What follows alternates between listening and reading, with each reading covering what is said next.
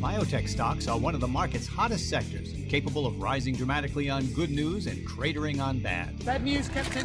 We've only got one bullet. That was the good news. We've got one bullet. Kyle Dennis and his colleagues at Biotech Breakouts are always on the lookout for catalysts that could make a stock move. Don't blink. They are fast, faster than you could believe. And now they join us to discuss one issue that's got the right look. This is a perfect example of why you're in management and I'm not. It's now on Money Life. That's right. Kyle Dennis joins us now to give us the biotech breakout of the week. Kyle is co founder and director of Biotech Breakouts. Biotechbreakouts.com is the website. He's on Twitter at Kyle W. Dennis. And of course, biotechbreakouts.com, part of the Raging Bull community. So if you want more information, ragingbull.com at Raging Bull on Twitter. Kyle Dennis, welcome back to Money Life. Great to be back, Chuck. Thanks for having me. Your biotech breakout of the week is PTC Therapeutics. PTC Therapeutics. Its ticker symbol PTCT. What is it about this company that has you looking at it now?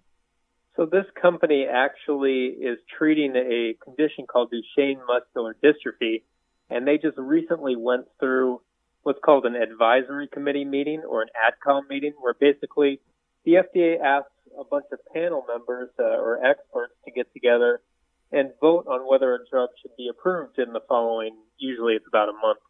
So they have this drug called ataluren, which is a Duchenne muscular dystrophy drug, and they just went through that AdCom and they got kind of mixed results. Some of the experts said it should be approved, others said it shouldn't.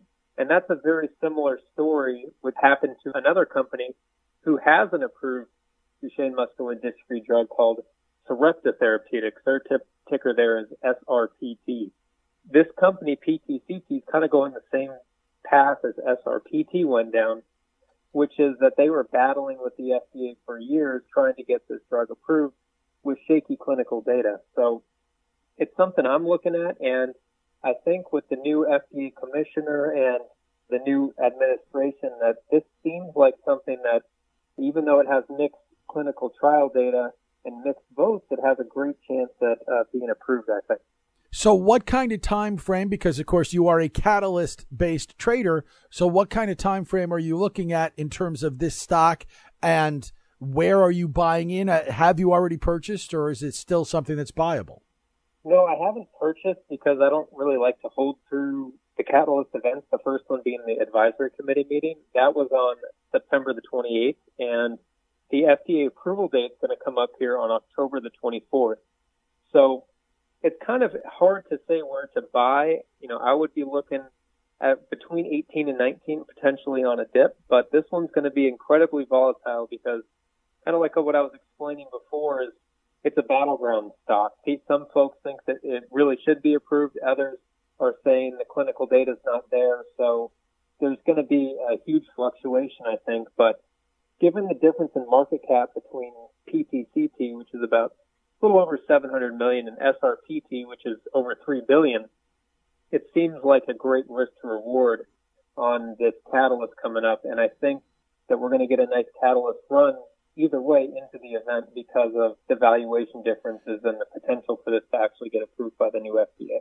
At the same time, for this stock to get to where you want to buy it, which you said you'd be buying in the 18s, this is a stock that, as you pointed out, the last catalyst date at the end of September, et cetera, and we just had Market Watch, my former employer, and Dow Jones News Service did a piece that was saying that investors are hoping or looking for PTC Therapeutics to be the next Sarepta. So this stock's going to have to take a step back of about 10% before it's buyable. If it never takes that step back in spite of the catalyst, you would avoid it, correct?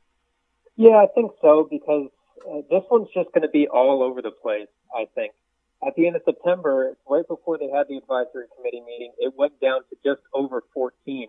And then they had the meeting and it went back up to 17 and now it's at 20. So this thing is, you know, all over the place. So I think it's a situation as a trader that there will be a lot of trading opportunities because the volatility is there. So it's really something that I would like to pick up only on dips because it can get pretty extended or it can fall very quickly. But I think that either way, it's going to have a huge move.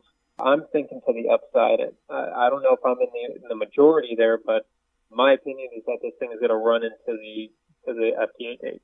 How far before the FDA date will you say I want to be out? Because this is a tight window for you. Yeah, so I want to be out on this one.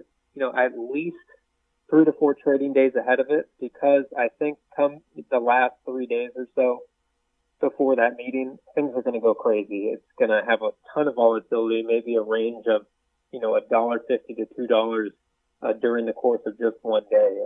And I've seen a lot of times as you approach these FDA events, there's big time institutional players that either want to get in or get out. So you have this huge fluctuation in prices makes great for day trading, but as a swing trader, you can get stopped out very easily. So I usually like to give it a little bit of a cushion of at least three to four days before the date comes. And again, the date of the FDA meeting is October the 24th. October the 24th. So you'd be looking to be out no later, really, than the 21st.